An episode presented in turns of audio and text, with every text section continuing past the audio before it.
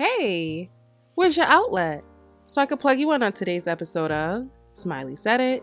Today's date is July the 17th and it is Saturday.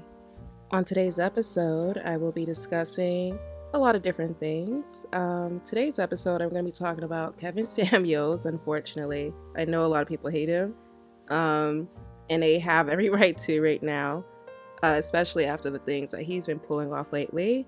We're going to talk about accountability, you know, especially when it comes to the controversy that's happening right now in the Olympics um, with a lot of our black female athletes. And wow, so much of that has been I don't know, it's just been everywhere, you know.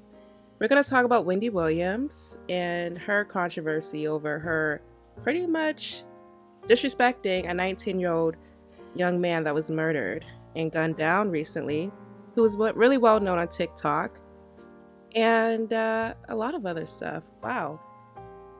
You know what? Let's just get right into it, shall we? Here we go.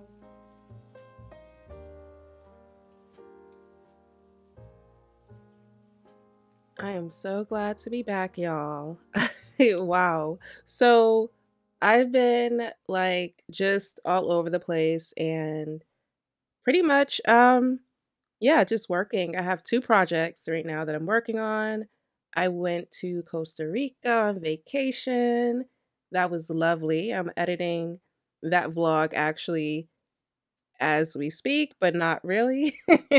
um I'll be doing it after I'm done recording. But nevertheless, um, you guys have some footage coming towards your way um, of my trip to Costa Rica for the third time. It was so fun. It was well needed after pretty much being locked down for a year and what, four months or so?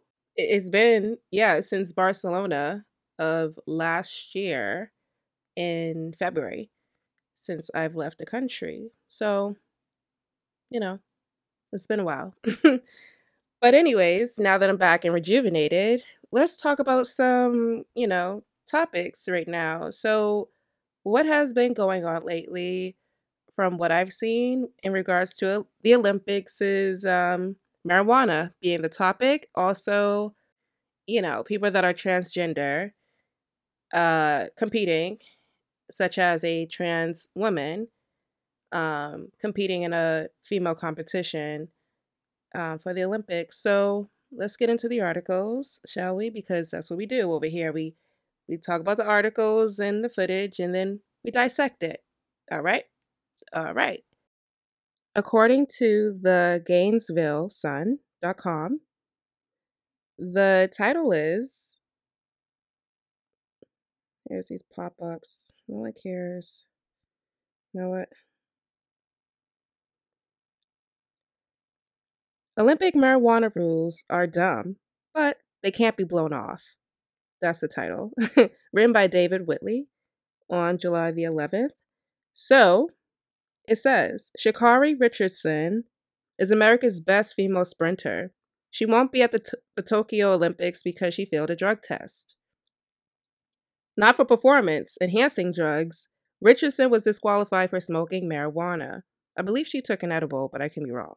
Um, that is a dumb rule. The only thing dumber has been the reaction of athletes and a lot of other people who sprinted to Richardson's defense. This is so trash, man. Just let her run. Patrick Mahomes tweeted. That sentiment has evolved into a national uproar. Almost 600,000 people have signed the Let Sha'Carri Run online petition urging the U.S. anti doping agency to drop the penalty, saying it is excessively punitive for an for an irrational, outdated rule. It's hard to argue with that. Richardson wasn't just the gold medal favorite in Tokyo. The 21 year old was primed to become a breakout star. She has flowing orange hair, long fingernails, and an effervescence that TV audiences eat up.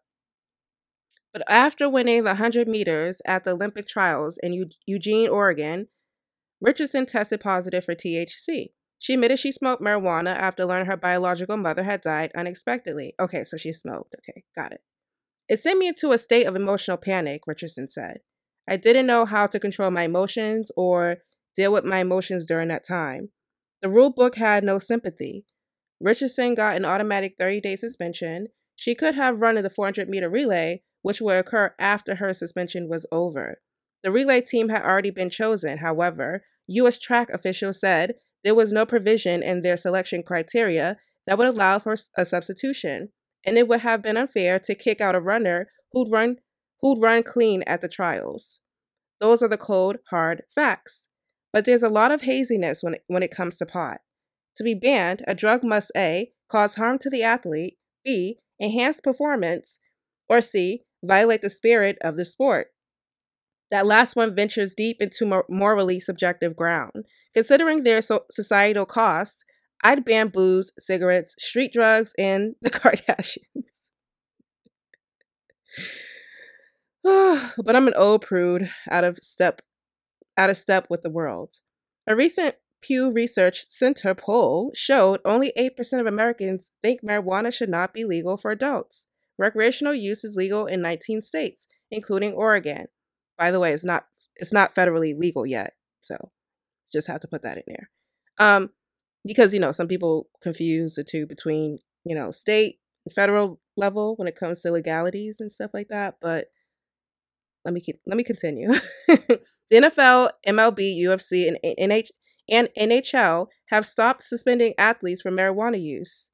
The dorm rooms for of many college athletes have more pot than Willie Nelson's tour bus. In other words, if everybody who supports marijuana were suspended from their jobs for 30 days, America would shut down. As for marijuana enhancing performance, that might be true for some artists and musicians, but it's wacko to say pot makes you run faster. If it did, Miley Cyrus would be Usain Bolt. You know what? who, who is this guy? this is Bull Odell Beckham Jr. tweeted. Those words have just echoed from locker rooms to Hollywood to Washington, D.C., when Alexandria Ocasio Cortez and Donald Trump Jr. agree on something. You've hit a strange cultural sweet spot. But have these people really thought this thing through? The world runs on rules, and we can't pick and choose which ones we want to obey. I don't like having to drive 70 miles per hour on the interstate, but I don't drive 90 and expect the patrolman to just wink as I fly by. If you're an Olympic caliber athlete, drug testing is a part of your life. Ask Michael Phelps, who was suspended for three months in 2009 after photos surfaced of him puffing on a bong. Richardson knew the drug cops were waiting in plain sight at the trials, but she smoked pot anyway. No doubt she was distraught over her mother's death, but if Olympic drug rules made exceptions for emotional distress, where would that end? If Tom Brady had failed a drug test before the Super Bowl, would Mahomes have expected NFL to still let him play? Closer to home, if Najee Harris tested positive for marijuana before the SEC championship game, would Florida fans have rushed to sign and said, Let Najee run petition? About 40 countries have at least partially legalized marijuana use, but that means at least 150 countries that will participate in the Olympics have not. The USADA, they can't decide the rules of competition don't apply to America's best sprinter. To her credit, Richardson isn't playing the victim card or politicking to get to Tokyo. She's taken responsibility and vowed to return better than ever. I know I did what I'm not supposed to do, she said on today's show. If there's any good news here, it's that the controversy has spurred the drive to redefine marijuana restrictions in sports. Even the USADA says it's time to bring the rules into the 21st century. But until that happens, the rules are the rules and they should be followed, even the dumb ones. Now, that was very well written, actually, um, and funny. but yeah, I mean, I, I agree. I agree. Here's the thing. As someone that is pro cannabis, I can't get mad. Like I told someone, I can't get mad, right? If I sign up to take a job and I'm interviewed and they love everything about me and I qualify and they're like, okay, well, here's the job, but we have to drug test you and do a back a, a criminal background check. You know, and then if I know that I'm smoking or I smoked the day before and I take a drug test that they assign, I can't get mad and say, oh, you guys are racist because you're not letting me work, even though you know I'll be a great, you know, employee. The rules are the rules. I, I mean, I knew that before I took the drug test. So, regardless of why I smoked before I took the drug test, it can be for any reasons that, you know, because guess what? We're all stressed. Unfortunately, a lot of people lose their loved ones and don't smoke knowing that they could potentially lose their job because you just lost you lost a loved one and now you're about to lose your job at the same time. Another thing is how people are saying, well, where are her loved ones? Where's her friends? Where's her family to like make sure she doesn't do this or check that? I'm like, the, the lady is grown. She knew the rules, the regulations, and nobody should be hovering over her neck and back to see if she's smoking. Because she could have smoked in private. Nobody knew. And she probably didn't tell anyone that she smoked. Who knows? But at the end of the day, we have to let people hold themselves accountable without us trying to make them retract from it, you know, because this is an issue also in the black community is that we don't like holding people accountable but even when people hold themselves accountable we make excuses for them and that's not how you make someone you know own up to their behavior by legit pushing them to not be held accountable which she knows was wrong i mean how can we argue that how are we more upset than she is like she said she's going to come harder next year and also we have other athletes that we can cheer on that actually deserves attention. I'm sorry, but it's unfortunate. But then at the same time, we just got to keep it moving. And, you know, hopefully she's going to come better and harder. And also find another way to cope with such a loss, you know, because how she found out her mother died was actually through the reporters, from what I understand. So that's even more devastating um to to hear that. I I don't know what else to say besides, you know, hey, the rules are the rules and you just got to follow them, you know? Are they dumb? Yeah, they can be dumb all they want. they can be dumb all day long. But at the same time, as of today, they have not changed it. And we also can't keep calling things racist when we're upset, you know, because the whole internet was very upset, disappointed. Everybody was. Olympics weren't being racist in this moment, anyway. Now, I keep seeing people comparing this situation to Michael Phelps, which doesn't, I don't know how people are still comparing it to, even though it's already been stated that not only did he lose his endorsements and, you know, he was banned from participating in the Olympics after the fact because he didn't he didn't even smoke weed before he competed, by the way. This was afterwards. This was because they found a picture of him smoking from a bong. Okay. And then they banned him. So again, I, I think a lot of people are group thinkers. I call them group thinkers, people that don't do their own research. They just follow what the crowd of what everyone else is saying, you know, because it just sounds good and people like to be, you know, upset um, and love having hot topics and like love having clicks and views and stuff. But Michael Phelps in this situation is not the same. It just isn't, you know? Maybe in the future they will, but also you have to understand that Tokyo, J- Japan, doesn't allow that. So we have to look at that side too. It's not just America. I mean, the world is the world. You know, America isn't the world. so just because it's legal in states here doesn't mean that it's legal everywhere, including in Japan, right? That's just my input on it. Um, I've seen enough of it. I just want to talk about it because people keep talking about it. So I was like, you know what? Let me just jump in on it. All right. And uh, yeah, that's my two cents. Um, yeah, let's move along. So on the next topic, we're gonna be we're going to discuss uh, Wendy Williams. ET reported about the situation in regards to Wendy Williams pretty much being very insensitive to the death of a 19 year old TikToker um, who has way more, you know, subscribers on TikTok than she did, or technically she doesn't have a TikTok, but they made a little slick joke in their numbers count in regards to involving this topic with the death of a 19 year old. Like, why even mention how many followers he has and then comparing it to yours? It's just very weird. But also, um, they speak on Tabitha Brown and her husband that was recently in the news and let me tell you something Tabitha Brown read her down, okay, without even using a single cuss word, which is something that I aspire to be able to do, but I might get there. Uh, do you know who Swavy is? Clap. Clap if you know who Swavy is. Okay. Sus? Nah, it's not my. It's not my cup of tea. The clapping eventually stopped, which is when Wendy went on a minute long discussion about the teen, also known as Matima Miller's social media following. He's a TikTok star. He's got more followers than me. 2.5 million. On TikTok, but on Instagram, you have more followers.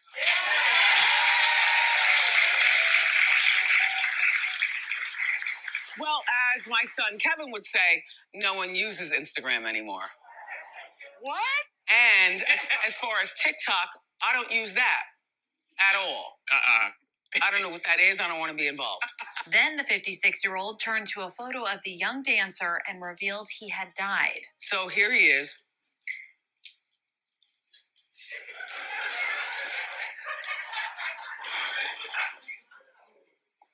He's 19 and he was murdered Monday morning.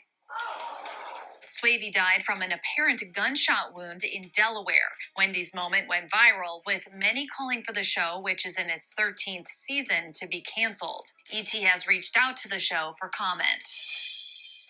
All this comes just days after Wendy received backlash for comparing her failed marriage with ex Kevin Hunter to Tabitha Brown's marriage after the social media star told her fans that her recent successes have allowed her husband Chance to retire from his job as a police officer with the LAPD after 15 years, something she called a quote, dream finally come true.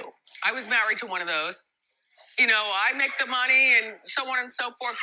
Go live your dreams, buy a business, you know, stay with me, but go, go, go. You see how that turned out.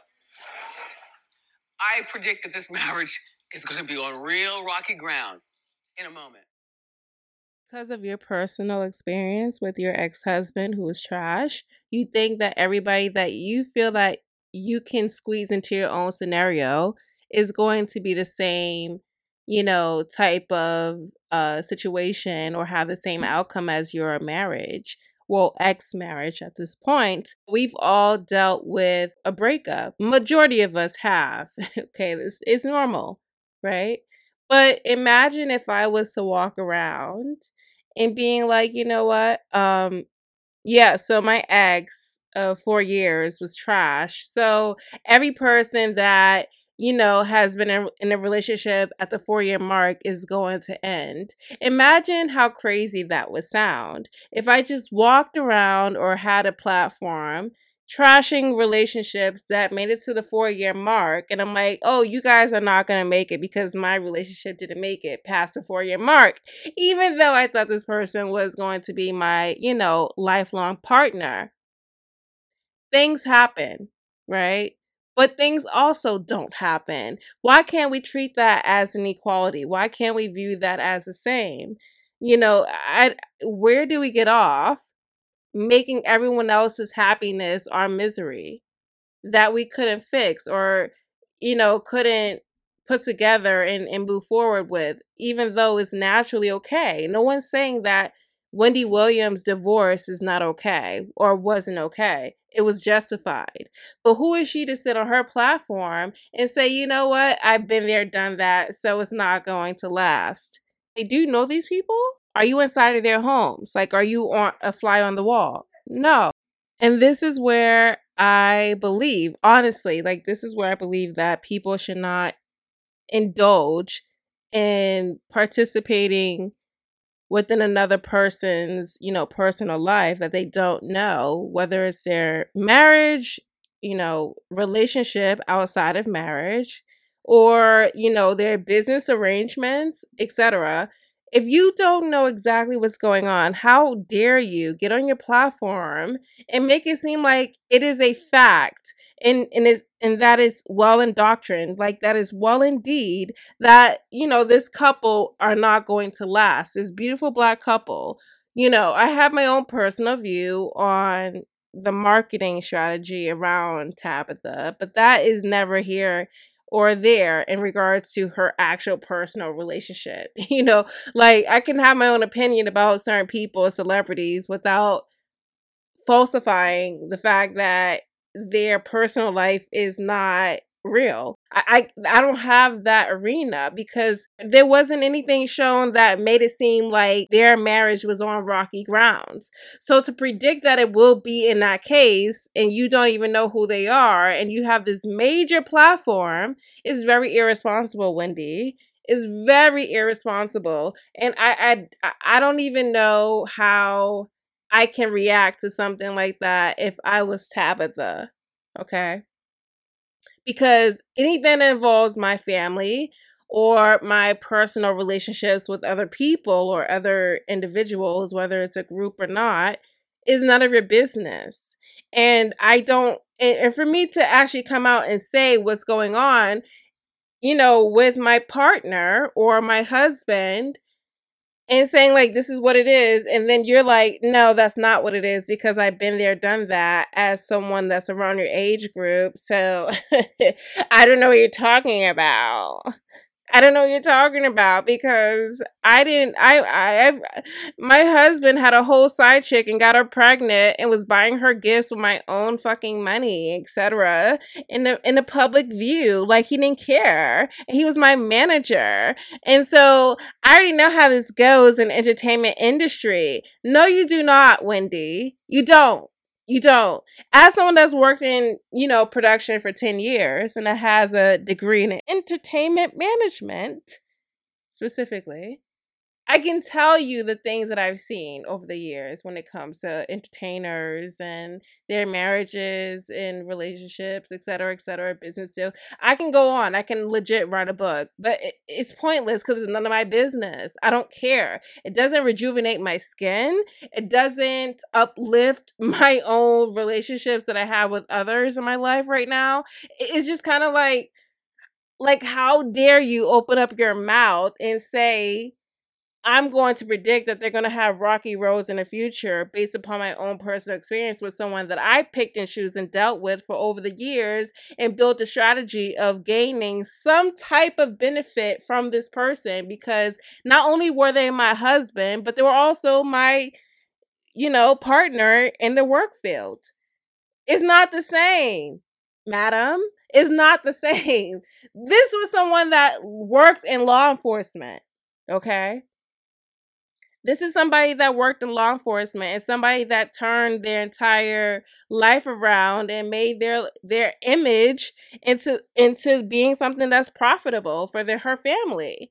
Whether you like it or not or understand it or not it's, it, it's not here nor there. But at the end of the day this is a couple that made a decision for themselves and for those to not agree with it and make it seem like it's one thing or another it's just this is telling me how weird social media is becoming and and how I, I don't even know. I, I can never but in, in but my actual personal you know opinion or a dissection of you know what i believe is contrary to everybody else's belief what this couple is going through. I cannot do that and put on my platform and say hey it's right. It's a fact and make it seem as though that is what it is. No.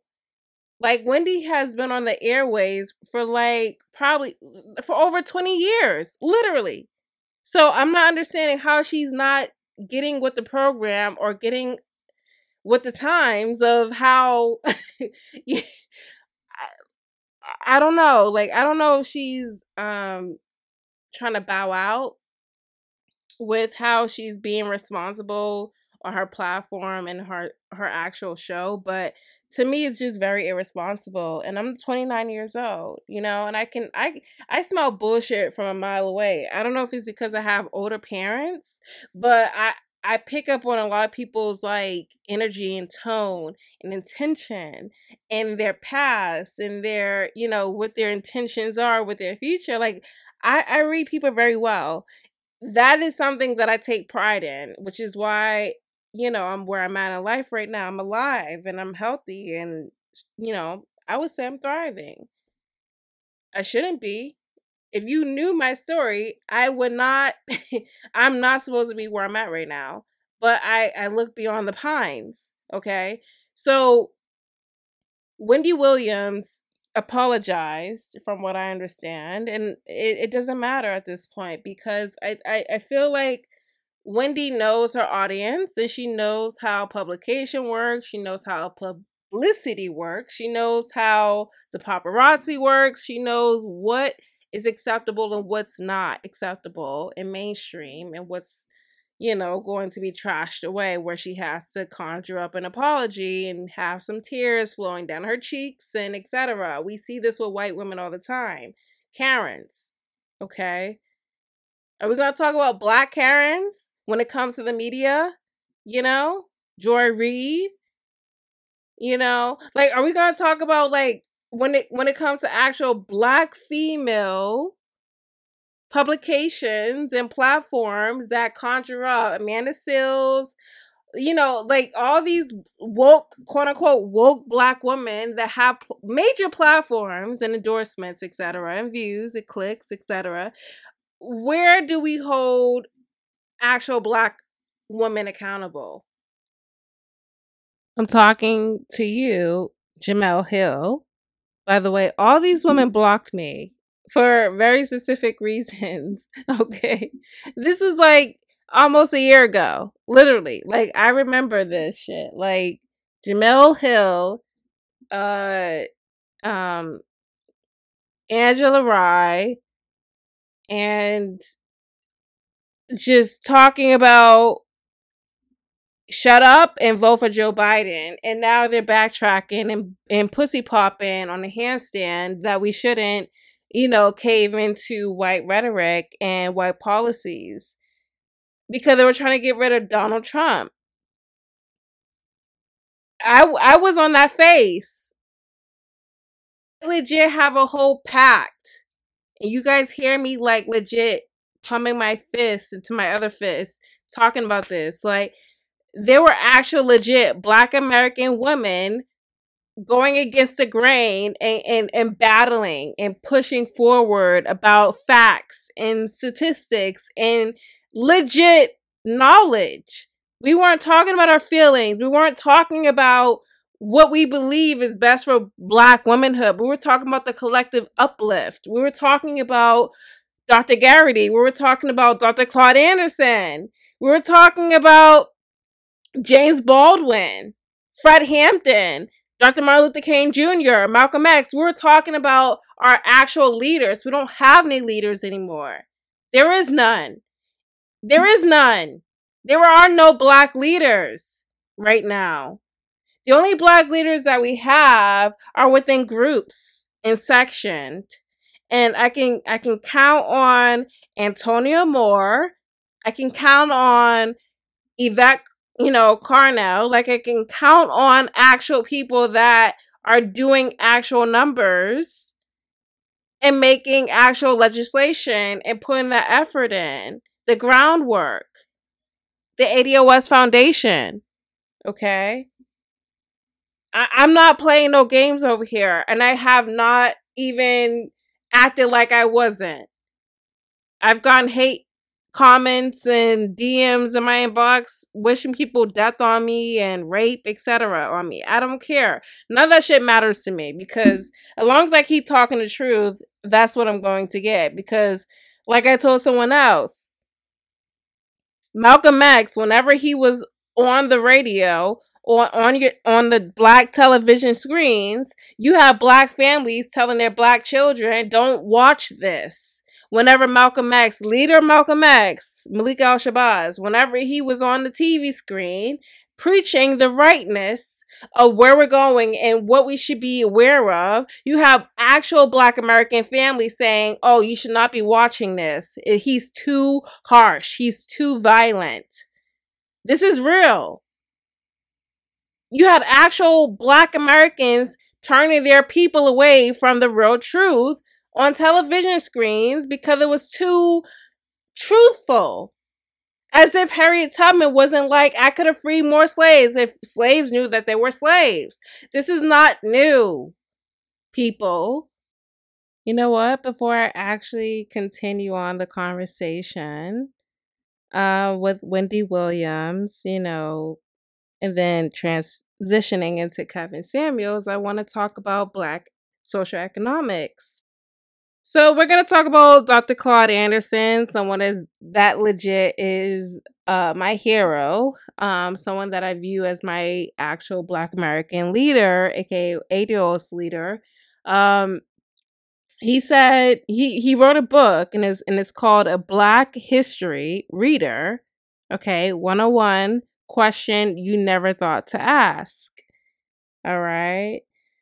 You can find that on Amazon, eBay, you know, you can find that on most, you know, websites that sell books. But nevertheless, I just wanted to give you the title. Okay. I'm going to record an interview that Dr. Claude Anderson is having with The Rock Newman Show about three years ago in regards to Black economics when it comes to Black Americans or African Americans, which a lot of those who know me don't, you know, don't agree or agree with the fact that I don't reference myself as being an African American. I don't call myself an African American because I am not. I am indeed a descendant of chattel slavery or an American descendant of slavery. Okay. My ancestry, my ethnicity, and race is simply based upon American society because we built this country in many layers and I take pride in that. I'm not ashamed of my ethnicity and I'm not going to call myself or reference myself to the African diaspora because I understand history and I understand economics when it comes to American economics and African economics, regardless of what country you come from. I understand this because I am indeed a traveler, a voyager in regards of information when I travel as a Black American descendant of chattel slavery here in this country. There is nothing about me that I am uh hiding from. So those I know, I've been to Ghana, Tanzania, Kenya, South Africa, Morocco, and Egypt. Okay? I I've traveled. I've been in Nepal. I've been to South I've been all over Southeast Asia if you want to talk about even South America, I've been there too. I've been to Central America. I've been to the Caribbeans. I've been all over the cross American country, Canada, even all over the coast. I'm just gonna dive into some like legit information, and um, hopefully you guys are receptive to it. If not, that's okay too. Leave your comments in the description in the comment section. I would love to hear it. Honestly, I genuinely mean that. I, I would love to have an actual discussion with those that want to understand more about this um, topic and conversation because it is very layered. So I'm not blaming those that are either confused or don't agree with it or agree with my views, etc., what I'm presenting right here on my platform. I'm here. I'm here. As long as capitalism exists, equality will never exist. We have to tackle capitalism where do we hold actual black women accountable when they're spewing rhetoric that doesn't align with the rest of the group and the collective? When it comes to gaining collective uplift, just because you're black doesn't mean that you are right. And just because you're a black woman doesn't mean that you are right. Because I can talk about this shit all day long. No tea, no shade. I'm ready for it. It is what it is because this is the episode that I wanted to actually conjure up when it comes to holding black the black community accountable. It's frustrating to me personally because if you read a book or pick up a book and if you know someone personally that over the years has used their platform to talk about black american collective uplift and even the, the diaspora for what's owed, including Haitians. Shout out to Haitians and shout out to Haitian Americans. Y'all deserve so much more. Y'all contributed a lot to the diaspora and and it's unfortunate that America has legit spat on you guys time and time again on your government. But I just want to recognize the fact that I'm seeing a shift in ideology. I'm seeing a shift in di- in divisiveness between not just gender and ethnicity and nationality and race, but amongst those that can't grip that your fave is not speaking facts. Like it's okay that your your fave is not doing all right. Hold them accountable for mm. it.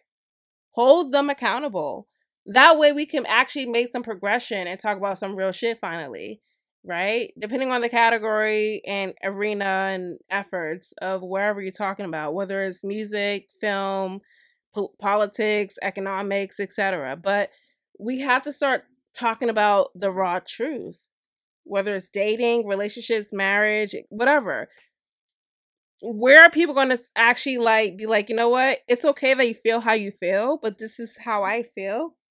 And I don't want to, you know, not validate your feelings, but I want you to at least meet me where I'm at. And if you can't, that is okay. That is okay if you can't meet me where I'm at right now in life. God bless you. And if you're not religious, I wish you the best, right? That's it. Wow. Uh, hmm. Yeah. She's being dragged as she rightfully deserves. I mean, she really set her audience up for that because she didn't start off by saying, you know, hey, unfortunately, this young man passed away. He was murdered and he's a TikToker, etc. She had to throw shade, which typically her audience participates in because, you know, the producers will have the audience you know, tell them to clap during certain parts of the show, etc. And um, you know, when she's throwing shade, it, eh, the audience will giggle, they'll, you know, participate in the foolery. So I don't think that given the amount of claps that they were, you know, giving, I don't think a lot of them knew the kid. So I, I doubt that they knew that he passed away, was murdered, um, who, who died in such a horrible way. Um, so they was just like, oh, she's probably just throwing shade on him or something, you know. Until then she mentions that he was murdered. And the way that she did, knowing that before she even made that slick comment about how many followers he has, and the way she looked at his photo when she turned around, it was pretty vile to me because why are you looking at this kid like that after you just found out that he was murdered? Like, it just didn't make any sense, you know? Um, it didn't. Um, rest his poor soul, but wow, um, that was really, really disgusting on her part and really irresponsible. And I don't think she knows the the line, you know, that you just don't cross. And not only did she cross the line, she stepped way over it. So I actually just seen a response from, I believe, it was from uh his family or something that responded. Um I don't know, but it was it was horrible. Really, really horrible.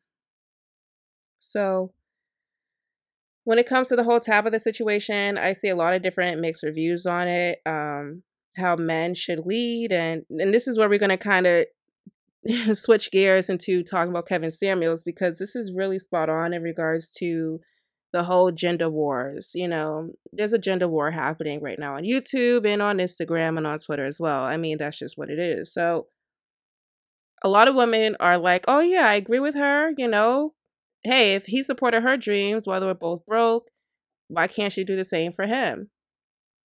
You know, they have money. He has his own nonprofit um, business, which he has a nonprofit organization which helps kids. I forget to what extent but he is working. I mean, you know, he doesn't want to be a police officer anymore. He doesn't want to put his life on the line if he doesn't have to, right? I believe they said 15 years he was on the force. So he's not going to have a pension exactly, but I'm pretty sure they're all set. They're fine, you know? And who are we to like jump into someone's household and tell them what they should do and what works for them? First of all, is weird to me. Um, everybody has a different dynamic in their relationships and marriage.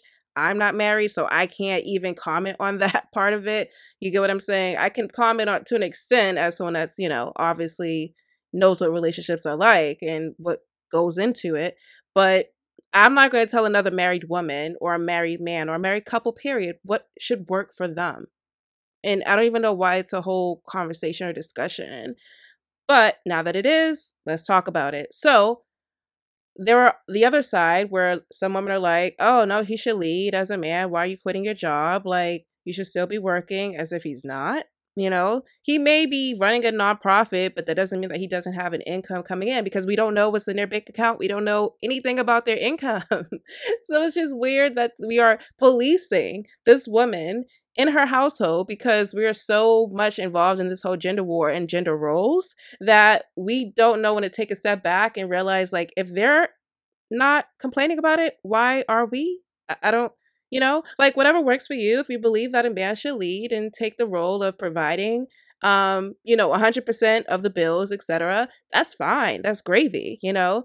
But there are some women that don't really necessarily need a man to take care of all the bills. Some people have a, you know, a 50 50 type of um, relationship where 50% goes towards, you know, the girl, the, the 50% of the roles are split. You know, 100% of the roles is split down the middle. Some people have a 70 and 30 type of split relationship. Everybody's different and we should allow that, you know? Like we should allow the fact that we are now in 2021 and not everybody is going to have the same type of desires that other people have. So Tabitha, you know, gave a nice little, you know, Christian read. Okay, I'm not going to play the whole thing. I just want to get off this topic because to me, it's pretty straightforward. Like, you know, if she's happy and she doesn't mind, you know, I'm not understanding. Like, for those that know the climate that we're in when it comes to, you know, the dangers of, you know, police officers and citizens and what's going on with, you know, back and forth and thing, it's like, why would you want to, you know, not support a, a black man from being able to no longer put his life on the line if he doesn't have to, you know? And I just don't understand how our own people, black people that is, is upset at, at that. Like it's just weird. It's it's very confusing that people are more upset about it than she is. Again, this stems back to the whole, you know, situation um with Sha'Carri. Like why are people mad more than she is? Like she, she took accountability and she's moving on. So should we. You know what? What's crazy is that I legit uh, just watched a clip that Yanie, um, for those who don't know that who that is, Yanie is one of my favorite female YouTubers um, who talks about some real stuff in regards to womanhood, and she gives it straight. You know, she gives it straight. So I'm going to link her information in my bio, by the way. But check out her Instagram, Real Yanie. That's R E A L Y A N I E. Beautiful, beautiful woman. And she carries herself so well. And I respect her a lot in how she discusses things because she's very responsible about some real heavy topics, you know? And I can respect that. So she posted this, right? And the caption says, in the video of the caption, it says, they call us masculine, but refuse to match us financially. Now, this is in regards to, you know, men calling women masculine, especially black women calling us masculine, whenever we supposedly take the roles of men, which is leading, providing, having great careers, and making a lot of money. Some men, not all, of course, let me make that clear, feel threatened by the fact that women, especially black women now, are making a lot, a lot of money in businesses and you know, just doing their darn thing, higher education, and you know, you can't be too smart. You can't have too many high degrees, which is something that the Red Pill and Kevin Samuels and stuff like that they talk about how that's a bad thing in a way, pretty much. But let me play the clip, okay? Put that down for us. We, we, I don't. We don't know what that means. Breaking that down. You were somewhere that he wasn't ready to be. Where were you at? At a different point in my life. Like I'm focused on my career. I'm focused on investing, stocks, this and that. Like I'm at a different point in my life where different things are important to me. Mm-hmm. He was not there. He's figuring himself out. He's mm-hmm. college. He's trying to have fun. Those aren't going to add up eventually. Mm-hmm. It's not that he, oh, I don't know. He, I can't speak for him whether or not he could handle that I was independent. I'm sure that didn't help the situation, mm-hmm. but I don't think it worked because he wasn't independent. And that's just me being honest. Like, if I'm gonna be an independent woman and going after myself and this is that, you also have to be that because then you can't depend on me to depend on you because I won't. Mm. And then you're gonna feel small. Yeah. And I think that's where the issue started coming in. I don't, and that's why I wouldn't do that again. So that's why when you asked if I had like, oh, what's the number and this is that, I wouldn't date someone who is not at least on my level now because I see what happens when break, break that down for us. We, we, I don't, we don't know what that. Breaking that. So, so this clip, y'all. So that clip is from um, the Roommates, which is a, a YouTube channel. they used to be all right, but now they just seem to bash black women. I mean, I hate to say it like that, but I, I used to listen to their podcasts when they used to talk about some real stuff as black men without making about black women and not taking accountability for the male roles, you know, and just blaming everything on black women, black women. You choose bad, so you deserve bad. You all this stuff, you know. But what she said was some real stuff. I mean, honestly, what mm-hmm. woman nowadays, you know, we've all a lot of us been there, including myself, who made more than, you know, my partner, whatever, at one point or whatever, and it emasculated him you know i you know if i have my own place and you're you move in and you're not contributing to bills you're going to feel emasculated because you just lost your job or you you know you know or you just got a, a decrease in your salary whatever may have you whatever the, the reasoning is. But nevertheless what woman doesn't want a man that's at least somewhat even near her level if not near it at least be self sufficient and independent as a man to be able to feel comfortable enough that you can provide something or, or, or give something to the relationship and contribute to it as a man, right? Whether a woman makes more than you or not, you should still be able to pull your weight regardless. And I don't see that being a bad thing. Now, a lot of black women date down socioeconomically. That is a fact. That is not an opinion. That is a fact right? So where do we, that's how you start the conversation by being honest by saying, okay, well, what are men not doing, rather than why women should stop doing what they're doing to be the best version of themselves? That makes no sense. Catch up, catch up.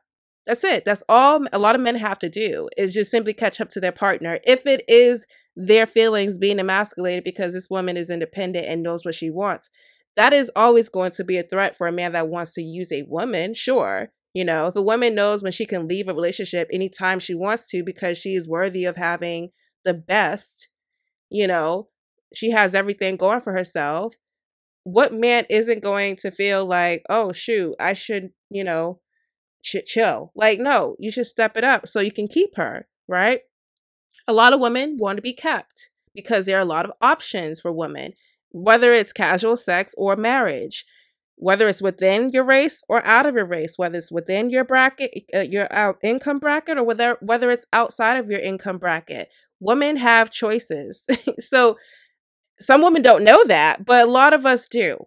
And a lot of women aren't tolerating the whole gaslighting of, you know, PhDs and master's degrees. Y'all wasting your, you know, you're wasting your your time and stuff. And it's like, no, that just sounds like some of y'all men are a little bit bitter, you know, eh, just a little bit.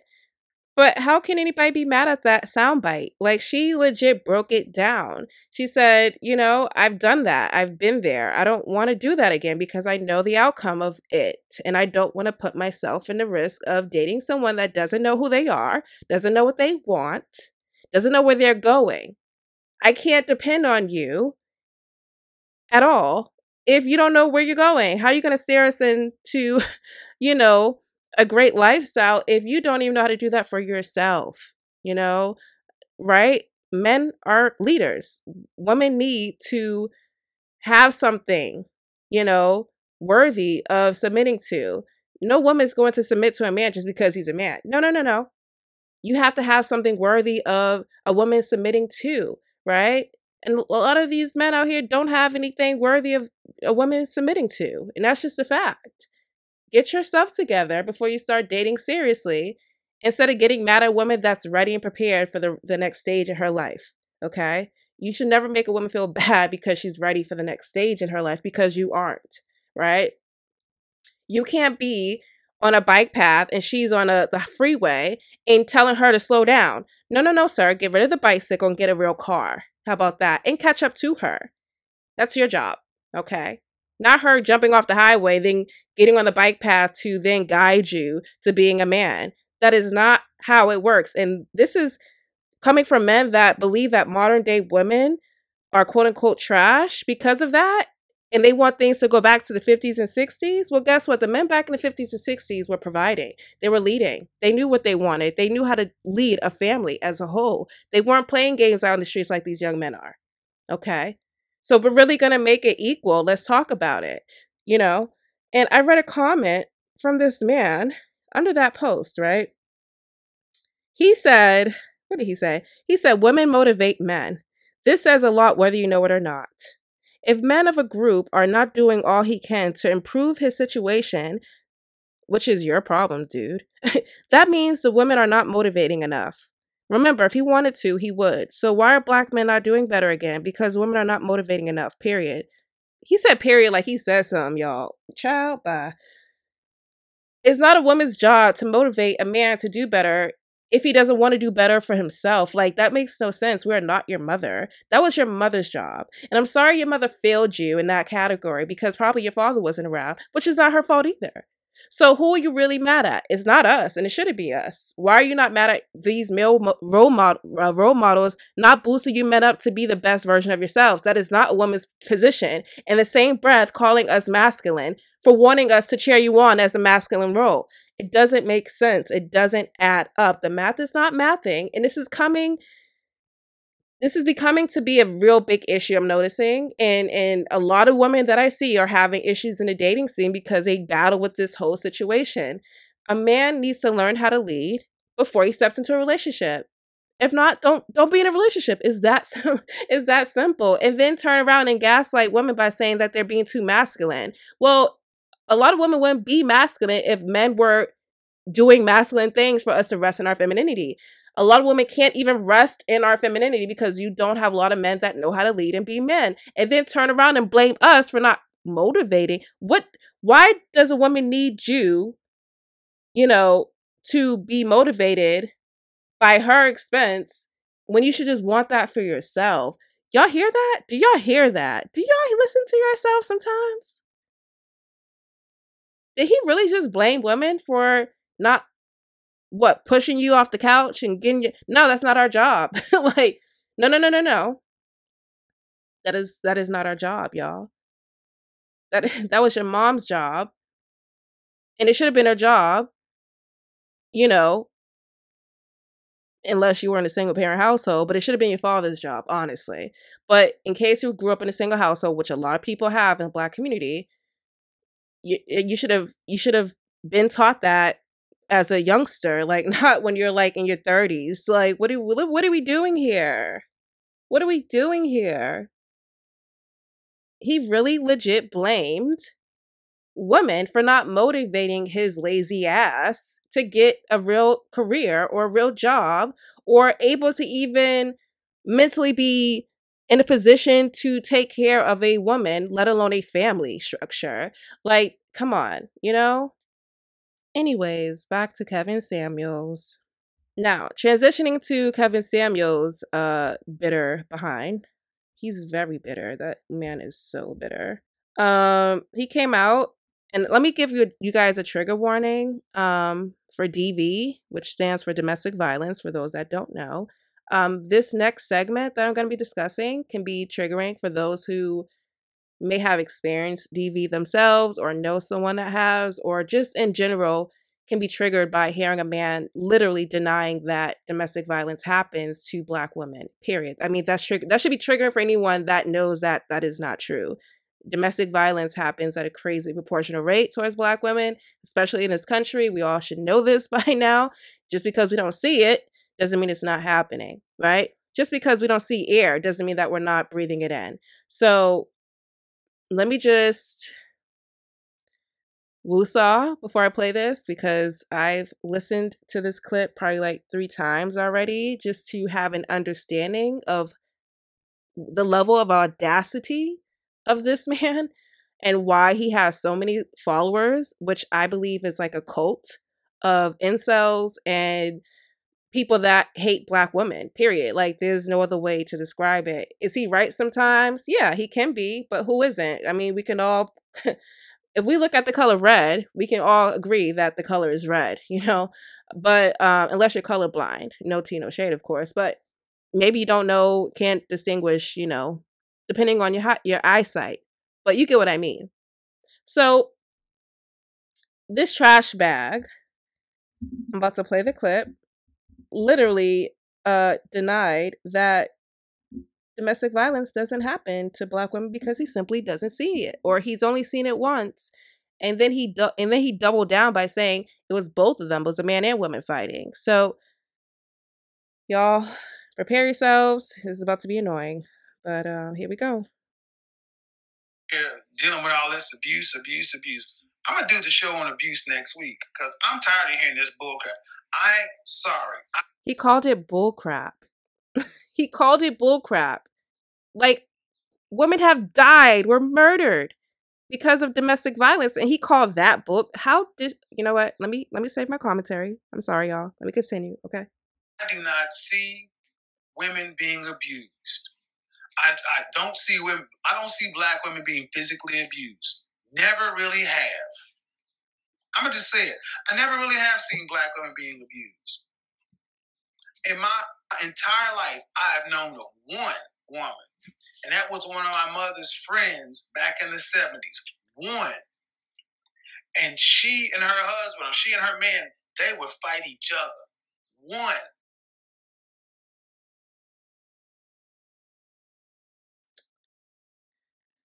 yeah he said that i'm not even going to you know say which video it came from because i don't want to give him too much attention in regards of clicks and views but you guys get the point of this man um so-called man uh just say something so vile and just I mean he has over a million subscribers by the way so over a million people are able to see this if you know if not more um for him to sit, say that on his platform he was already you know controversial. He was already you know someone that would spew rhetoric and just say false you know statistics and data um in order to favor in his rhetoric. But it's even more sad that he could say something so oblivious like that, like so wrong, where you legit have women in so many shelters and women that are afraid of their lives every day, especially during the pandemic when people had to stay home with their um with their partner that would abuse them, you know? I mean, I don't even think people were thinking of that part either. So he gave his anecdotal experience about how he's never seen it, you know, and he's only seen it once. So does he have does his eyesight which he wear glasses by the way so his eyesight isn't that great to begin with but is he seeing the world like at once? Like does he have like this like WandaVision thing going on? Like i'm trying to understand like how he came to the conclusion when google is right there right? Google is right there and he prides himself on telling women not to think what their feelings are based upon the anecdotal experiences of how they view black men but he turned around and does the same thing by denying that black women don't experience domestic violence just because his ass doesn't see it make it make sense i mean we can't but make it make sense in a way that you know talk to me like a fifth grader i would love to know how many men are right now on, online defending that I'm pretty sure a lot of a lot of men are, but it's just very shocking to me that this is where we are as a society, especially as a black community. We're now debunking actual statistics. But guess what? Speaking on statistics, let's dive right on into statistics. Let's dive right on into the very data that debunks his ignorance. Okay. Shout out to Women of Color Network. All right. I'm a link them right in my um the description box. I'm gonna link them in in the description box, and y'all can click the link yourselves and check it out. Cause I love data. I love facts. okay, y'all know that by now. Hopefully, some of y'all know that. I don't know. But anyways, we're gonna talk about African American women because he mentioned Black women in America. This is this is where we're going with this. All right, here we go. An estimated 29.1% of African American females are victimized by intimate partner violence in their lifetime. That includes rape, physical assault, or stalking. African American females experience intimate partner violence at a rate of 35% higher than that of white females, and about 2.5 times the rate of women of other races. However, they are less likely than white women to use social services, battered women's programs, or go to the hospital because of domestic violence. We all know that this whole idea of protecting black men, right, so that they don't face prison, because there's already a lot of black men in prison as it is. So a lot of black women have this ideology, some, not all, have this ideology of protecting black men. Look at Megan Thee Stallion after she was allegedly shot in her foot. I have to say the word allegedly. I have to but she was allegedly shot at her foot. And and she didn't want the police to come to arrest Tory Lanez because she already understands how you know oh if if a police shows up police ain't ain't gonna care about the questions and the facts. They're just gonna shoot. You know what I mean? So she was like I, I didn't want to snitch because I'm trying to protect another black man even though he shot me. You know like come on now all right? So it's not like you don't have black women marching for black men you know, in the face of police brutality, etc., and, and gun violence, even if it's amongst our own communities and against each other, the whole idea of black women trying to protect black men will eventually, at this point in this showing, that is going to bite us in the end because of situations like this. All right. Now let me let me keep going. According to the National Violence Against Women Survey, NVAWS, African American African American women experience higher rates of intimate partner homicide than when, sorry, when compared to their white counterparts. Statistics show that African American women typically comp- uh, comprise about 70% of black congregations, religious convictions, and a fear, of shame, or rejection from the church may contribute to their remaining in abusive relationships. This is giving me very much of like, Woman, Thou Art Loosed. Unless you guys know that movie, then you know what I'm talking about. But if you don't, that movie alone is very triggering. Um, I, I don't even know how I can explain such a, a horrible ending to a movie. Um, but let me let me let me give you guys a background. At least let me give you guys a background. Woman Thou Art Loosed is about when Michelle, which you can watch on Tubi for free, but it's when Michelle, who is played by the actress who I like, Kimberly Elise, is only 12 years old. She is raped by Reggie, who play who is played by Clifton Powell, who typically plays a very type of role in, you know, being a villain. Um, the boyfriend of her mother, Loretta Devine, okay, that's who plays her. When her mother does not believe her accusations, Michelle runs away and begins a downward spiral that includes drugs and prostitution, eventually landing in prison. There, she hears of Bishop T.D. Jakes, who's playing himself, a preacher who works with women like her. Jake Jakes takes an interest in Michelle's case and visits her. I don't want to give away the ending, but it's a very powerful film that actually proves the point of the statistics, which I love seeing films portraying real life. Like this is some real life stuff. Um, Eve's Bayou, like that is a legit real like scenario that can happen anytime, anywhere in America, you know, with black women and black young girls. I, I, I hate to keep saying this word, the R word, but it's true. A lot of young black girls are being molested and raped by, you know, their male uh family members or people that they're dating or even strangers you know?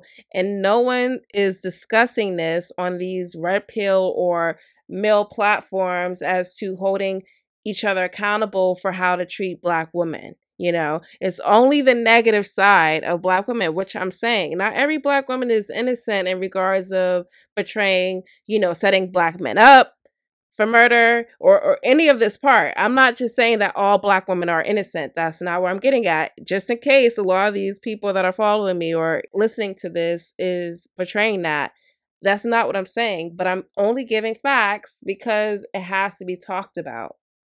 If you're going to have a conversation about holding black women accountable, you also have to have a conversation about holding black men accountable. It's not a one way street here. You cannot go down a one way street backwards and then bust a U turn and act like you're going the, the right way whenever it's convenient for you. No, absolutely not. If we're talking about Black collective uplift, then we have to talk about both sides. Tonight, I'm talking about the men's side. Okay. That's it.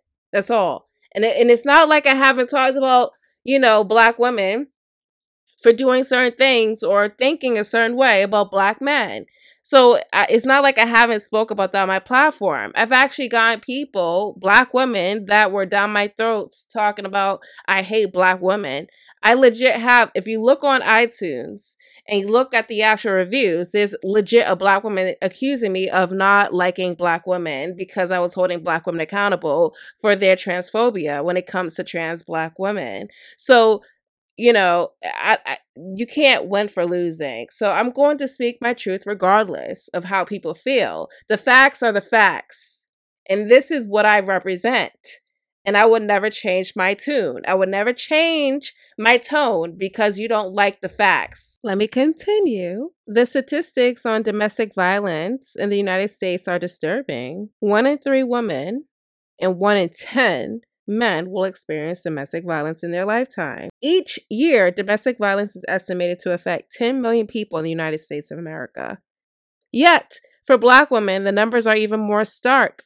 More than 40% of black women will experience domestic violence in their lifetime, according to the Institute of Women's Policy Research's status of black women in the United States, in comparison to 31.5% of all women will experience domestic violence in general.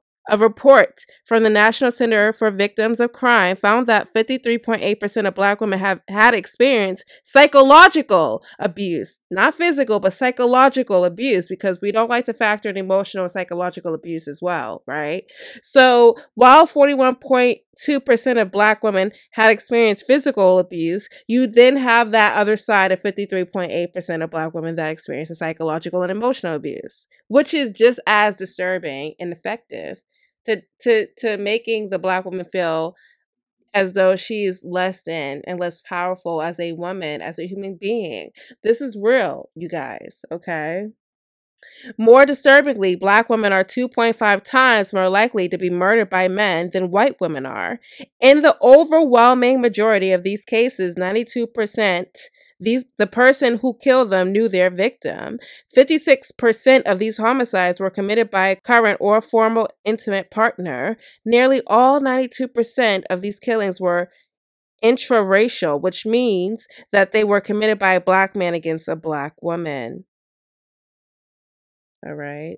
For those that are active in the church, uh, especially if you're Christian, we're not going to act like pastors don't actually violate young girls or even grown women in the name of feeling like they're protected by their congregation because a lot of people a lot of some a lot of black christians that attend churches will protect their uh their pastor by all means necessary even if they know that they're dead wrong okay?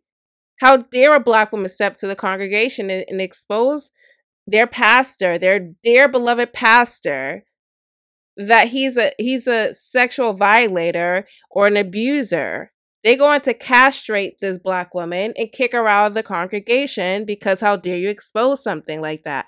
You're supposed to keep it on a hush in the black community. All right.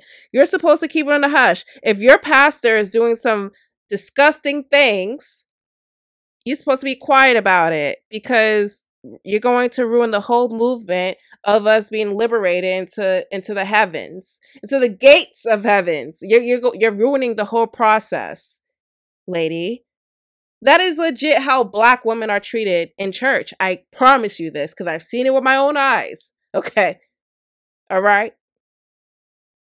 And I'm so happy that they included this part in there It's crazy. As a result of historical and present day racism, African American women may be less likely to report her abuser or seek help because of discrimination. African American men's vulnerability to police brutality and neg- negative stereotyping. Is this not what I just said about Megan Thee Stallion? How she didn't want to, to tell the police because she was protecting Tory Lanez from being shot or killed? Or put into prison because she's trying to protect another black man, even though he harmed her, allegedly. Hello? When are we going to stop playing the mammy role for, for these men that are legit are killing us or abusing us? When? We got to stop that. All right. If somebody does you harm, regardless of their race, because we're quick to talk about racism, but when it, when it comes to our actual black men that are actually harming and killing ourselves, we're like, oh no, no, no, no. We don't want to get the police involved. We can't do that. Nope, nope, because they're gonna come on a they're gonna on arrival, upon arrival, they will shoot and kill that man. If a man shoots me and I survive and I call the police and, and if the police comes and they do their job, and if he threatens to actually, you know, shoot or kill me, I'm gonna let the police do whatever they need to do. I don't care at that point what the police does to this man that actually harmed me, especially in front of my child or children. No way. No way. No way. My Whitney Houston voice? No way. No way. No way. They've written it. No way. Non arrests of suspected abusers of African American women in a fear that police will exercise an abuse of power have contributed to African American women's reluctance to involve law enforcement. Stereotypes amplify the complexities of African American women encounter when trying to seek help services. Myths that African American women are quote unquote domineering figures that require quote, control, quote unquote, or that African American women are exceptionally stronger under stress women are quote unquote exceptionally strong under stress and are resilient, quote, increase their vulnerability and discourage some from speaking out about abuse. Culturally and historically, African American women have been looked to as the protectors of their family and community. Some women may impact, impart forgiveness for their abuser's behavior and endure the abuse due to religious obligations under Christian doctrine. This form of quote unquote religious maternalism or caretaking towards their spouse, end quote, casts them as their husband's protectors and makes it more difficult for women to report their abuse or leave their abuser. All right. You know, it's simply the cognitive dissonance for me that people have in the black community. Whenever it's convenient and whenever certain facts fits their narrative, that's when we spew shit. And I don't that's not how I operate because I'm an avid reader. I am an independent free thinker. I don't think you know in, in, groups like i don't think of things just because it's popular or i don't follow like cult like mindsets because that's what will give me clicks and views. I would be way more famous or well known if I sold my soul.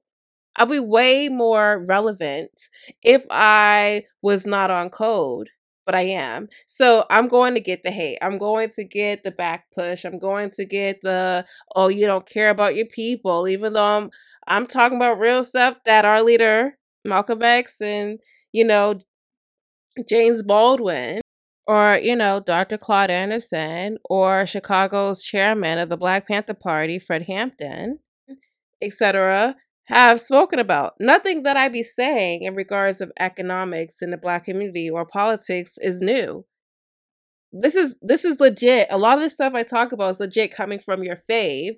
Whenever comes Black History Month, a lot of people love quoting our black leaders until real black Negroes that are legit in your real life start saying the same things in depth, in detail, and all of a sudden they're a sellout and they don't care about the people because a lot of us hate having the mirror being held up to our faces and it shows and reflects our actual actions that doesn't represent the black community in which that we're trying to actually make uh grant you know, that we're trying to make be this this group of individuals and group of people because I don't talk about individualism. I talk about the group, the collective when it comes to the black community. I don't speak on my own personal experience or others. I'm talking about the entire collective, right? We have a lot of work to do. And accountability is our demise because we hate accountability. We hate count- accountability whenever it comes to our faves, our favorite athletes, our favorite artists, our favorite actor, our favorite journalist, our favorite anchor in the news, our favorite whatever. You know, your favorite YouTuber, your favorite person on Instagram. You know, we we love not holding certain people accountable because that means that we will have to self reflect, which a lot of people aren't willing to do. A lot of people aren't even willing to be comfortable in their own self comfort. And what I mean by that is a lot of people aren't even comfortable, you know, going to uh, the movie theaters or going out to eat or going to concerts or or just you know enjoying a walk in the park by themselves. Y'all love having people around y'all and this is no tea no shade. I'm not shaming at this point. But what i mean is we need to understand why that is. Why are a lot of people not comfortable with their own self ideology and existence as a Black individual in this country in which we pride ourselves on being the number one? Why is it that some people are legit seeking validation amongst others when they can't even validate themselves? You're validating yourself amongst another individual that don't even know who they are. Where do you think that's going to lead you down the road? Self destruction, right? Is going to lead as a whole, the community destruction in general. If you have multiple people self destructing themselves. What I am seeing today, July 13th, 2021, as someone that is 29 years old, what I am seeing is a level of compassion fatigue. Compassion fatigue. Y'all are tired of showing compassion, right? Y'all are tired of showing empathy.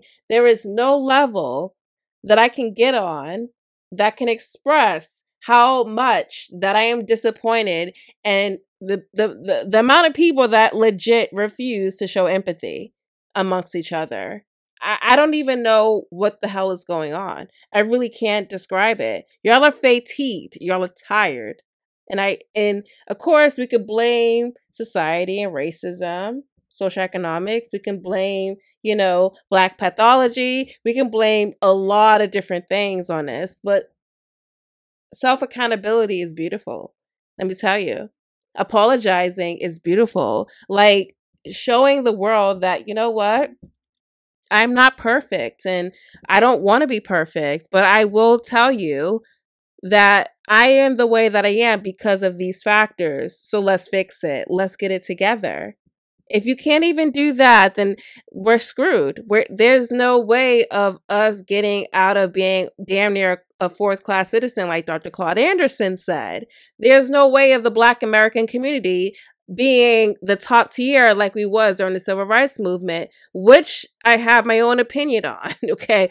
The the civil rights movement has its pros and cons and if anybody thinks that the civil rights movement was all about joy and and you know progression in the sense of benefiting the black american community long term you are highly mistaken. You are highly mistaken. And if you read about black so- social economics, you would know this by now. The civil rights movement and the integration of this country did not benefit black Americans in the long run up until 2021 of today. It did not benefit us because guess what? Why are we begging the the Joe Biden administration for basic, you know, policies, intangibles, even though we're the majority of the vote. Why are we now still begging? Okay. 60 plus years in of being dedicated to being the majority in the Democratic Party, why are we still begging for protection?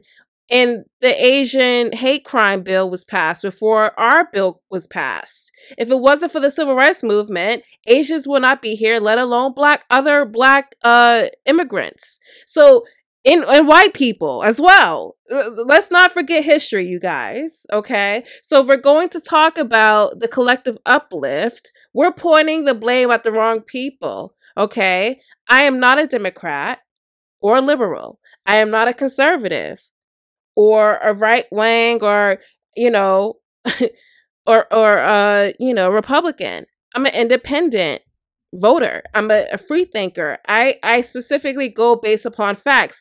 I am not associated with a party just because they're a party. You know what? Let me let me insert some um sound bites for you guys about Dr. Claude Anderson, who is legit someone that I truly respect on a very high level. Um someone that just simply gets it unapologetically and we we've had leaders, we no longer have them. You know, I mean, Dr. Claude Anderson is still alive, granted, and his his wisdom and words will always impact the Black American community here. We don't have any new leadership besides, you know, the typical, you know, black folks from YouTube or Twitter that feel like they're part of the leadership, you know. um, minus uh, Yvette Carnell and Antonio Moore, who are the co-founders of the ADOS Foundation, movement. I just want to play a sound um sound bite, and this sound bite comes from the video on YouTube. You guys can look it up yourself. The full video. It's a it's an hour and forty five minutes and fifty five seconds, and it's titled "Dr. Claude Anderson dash reparations." Okay, so reparations is my movement. That's what I'm for. That's what I'll always be for. Black Americans, aka American descendant of slavery or descendant of chattel slavery, we deserve reparations from American government, and we're owed trillions, about over seventeen trillion dollars worth. Um, so for me, y'all, you know, those that know me, if you're if you're new to this uh, podcast, welcome. This is where I represent. This is where I stand as a Black American woman uh, with some Native blood in me, but this is where I stand. Okay. Dr. Claude Anderson is someone that legit gave the real. And so I'm going to insert some sound bites from him. Okay. All right. Here we go. And I will link the actual video in the description box, like everything else. All right. Okay. One other third reason that popped up, and they tried to deal with it through Lincoln, was that the white slave owner said, but on the other hand, they said, don't you know we've invested something like $8 billion. we got more money invested in slaves than we got in all the businesses in, in the United States and all, the, and all levels of government put together. The biggest form of investment in the United States was money invested in slaves. And they didn't want to lose that money. And so what Lincoln did to try to resolve that, he says, well, what I'll do is that let me give you all some reparations.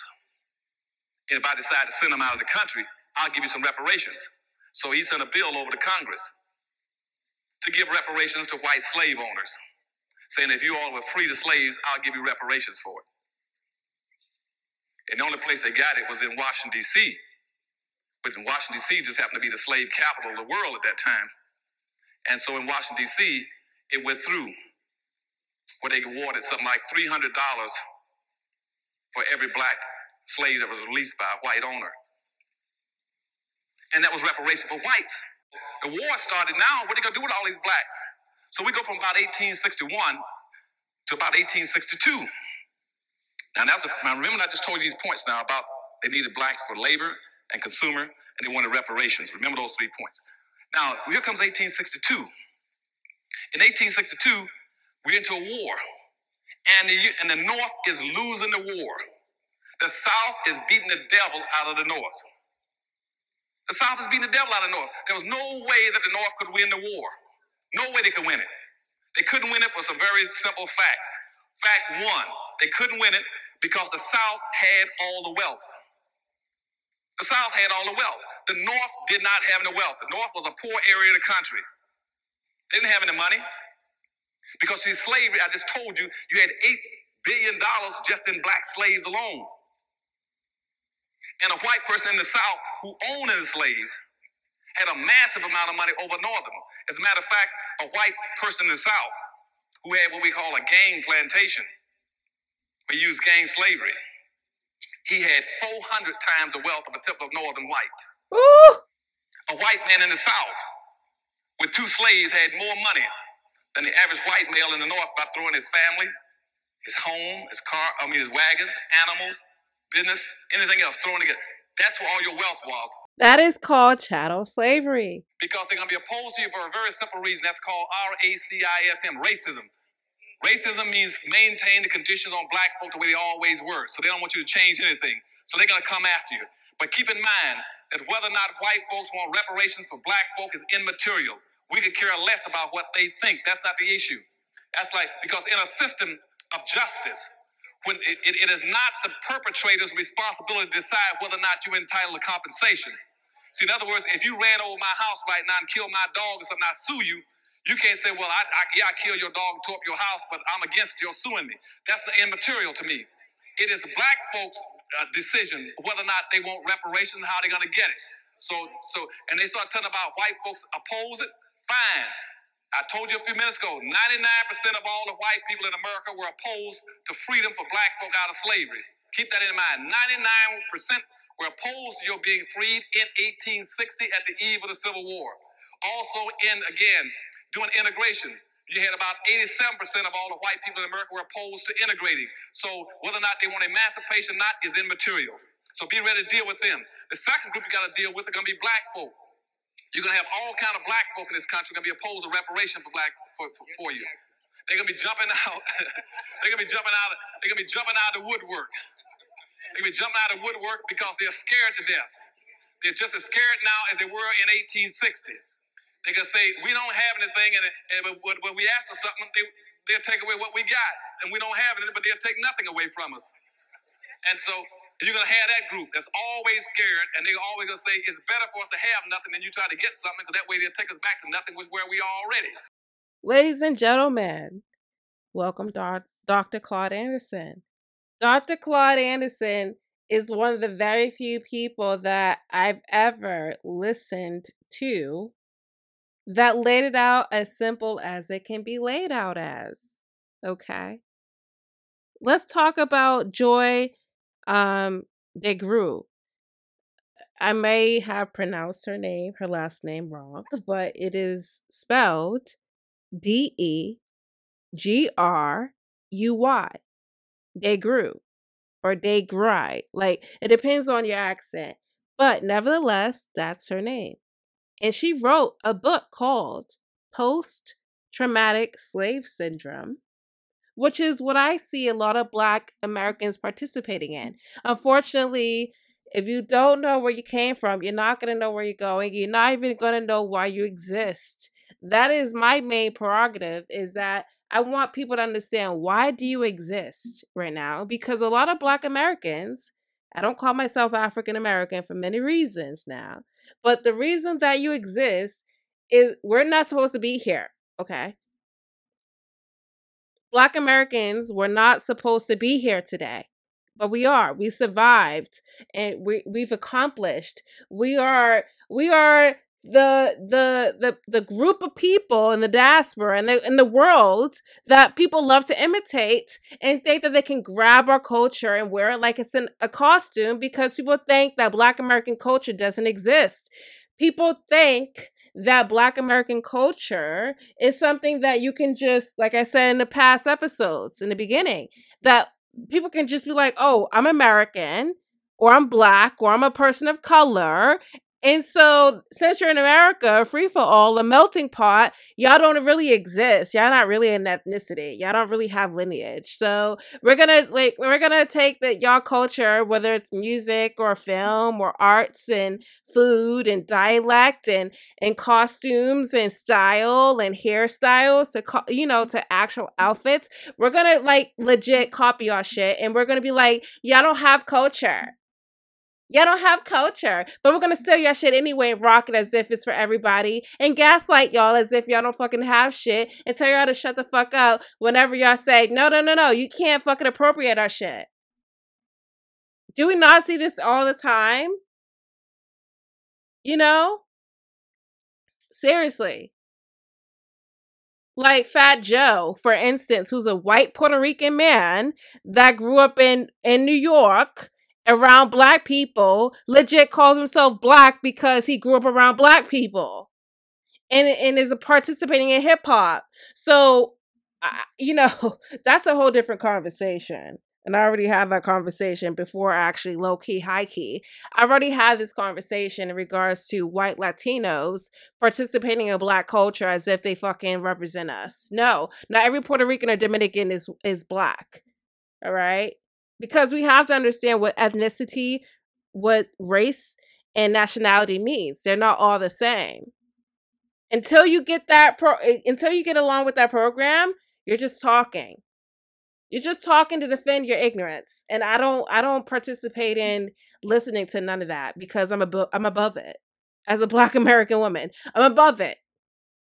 And I say that with pride. I'm above it. So, no.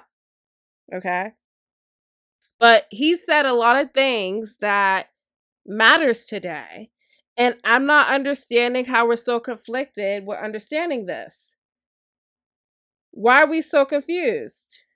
Let me talk about the summary of the Post Traumatic Slave Syndrome book by Joy uh, DeGruy. A condition that exists when a population has experienced multi generational trauma resulting from centuries of slavery and continues to experience oppression and institutionalized racism today. You know that saying of Harriet Tubman?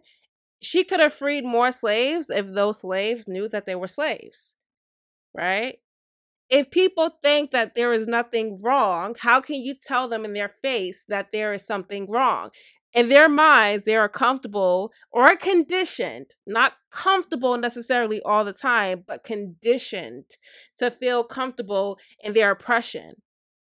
Because if you don't know better, you won't do better. None of this is new.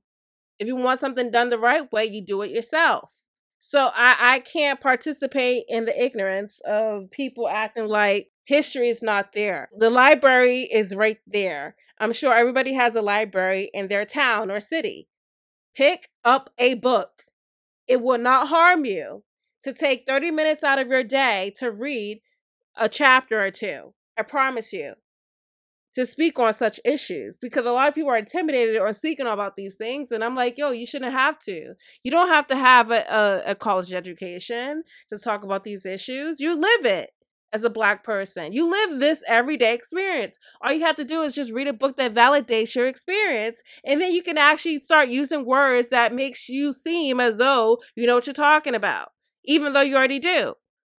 You may you may not say these big words, whether you're using Ebonics or AAVE, which is still validated because I don't tell I don't I don't deal with people shaming those that speak Ebonics or African American vernacular English because that is legit an actual dialect that is legit an uh, actual language for us. And for those that actually shame it, shame on you. No different than, you know, being a Geechee person from the Carolinas, North Carolina, or anyone that's like say in Africa, you know, in, in any country there's a tribe. No one gets on people from the African diaspora about their language or their dialect just because, you know, you may speak English or French or, you know, a European language because of colonization. So it is very confusing to me that, you know, still to this day that people don't understand the fact that indeed Ebonics is a language of ours for the ADOS community. As of right now, I'm going to quote Jordan B. Peterson, who's someone that I actually respect because he just sticks to it. You know, he just sticks to the facts. He he don't care about you know being popular. He's all about facts and that's where I'm at. So I'm going to quote something about him and I'm going to insert a soundbite from him that actually makes sense as to where exactly we are today, especially on social media, um, when it comes to facts and just sticking to that, right? Attributed to the lack of demand for logical consistency as a consequence of postmodern thinking. You can believe one thing when it's convenient in one situation and another thing when it's convenient for another. And to pretty much wrap that all up, he is mentioning what we like to call cognitive dissonance. Okay, we like to separate ourselves from the truth because it doesn't align with what we believe is the truth, even though the research and the data and the analytics and you know the analysis and the scholars etc are there okay we have to get back to critically thinking and making sure that we don't put our feelings involved rather than talking about facts. We can give our anecdotal experiences that's wonderful and it is a contribution to having a conversation in regards to facts as well just as much as opinions you know? Um there's educated opinions as well but it doesn't mean that it's a fact. I believe that we are a part of the group thinking ideology where we don't like to research our own you know investments and reading or whether it's online or even blogs you know? So even people think or believe that reading a blog is an actual article um no like blogs can be biased as well right? So i i i, I want to make reading again popular honestly because if you ask someone how often do they read and you know the average person would say sometimes you know um even online on social media on Instagram, I've seen people write, you know, about two or three paragraphs of something, and then you'll have someone say, I'm not reading all that. Please, can someone read that for me? I'm not reading all that. And it will only be like three paragraphs. But they're so invested in the topic or the, the topic of the discussion, but talking and reading are two different things. You have to put forth an energy or enough care to understand the full length of what is uh, the actual truth. And until you do that, you're going to just pick up on someone reading it for you and possibly not giving you the full actual facts because, you know, a lot of things that are posted on Instagram are like screenshots of life or or screenshots of a topic. You have to read articles. You have to read. You just do and now there's so many options you can um now you can have authors reading to you you know we have ebooks now and even google will offer most books um the first 35 pages for free to read you pick and choose which book most books on google if you just type in any book google will give you the first 35 pages to read for free right i i just want people to start critically thinking and not get their feelings involved so much. Um, but we'll see, you know, how things go. But on that note, you guys, I've rambled on enough. um, there's a lot more to talk about um, in these next cup- coming up days. Um, shout out to Normani. Uh, she came out with a music video and a new song with Cardi B. Um, I don't really care for Cardi B, but I do like the song and she looks amazing in the music video, minus the nudity part with her press against Cardi B, because I'm I'm starting to get tired of seeing black women being seen in this over sexualized way because Normani is very talented. She's beautiful. She can dance and sing. She's very creative and um, has a lot of great character. So I don't I didn't see the point of her stripping down nude to deliver her sex appeal or her message and um she's young. I believe she's like 24 25 maybe younger i don't know but um she's definitely in her early 20s and i just i'm not understanding the whole over sexualization of these young women that are actually talented you know? But that's just my opinion right? All right um i'll catch you guys a little later. Um i'm going to make sure that i write out exactly what I want to discuss because this was kind of like on a whims because I haven't posted in a while and I wanted to make sure that I give my all into the, the topics that um, I spoke on today. So I hope you guys enjoy your weekend. I am interested in reading a book called Is Marriage for White People? And that's a legit a question mark. I found that title to be very interesting, but it actually makes sense. But it's by Ralph Richard Banks, and he's a writer and uh, a Stanford Law School professor. But pretty much he concludes that single is a new black, which poses a serious problem um, for the black American community and how the percentage in marriage is very low for our community and how actually marriage is great socioeconomically for us and it's it's a very interesting read. So um yeah. I'll talk to you guys later. All right. Be safe out here. Seriously be safe. Um covid is still real out here. And i'll talk to you guys later. Bye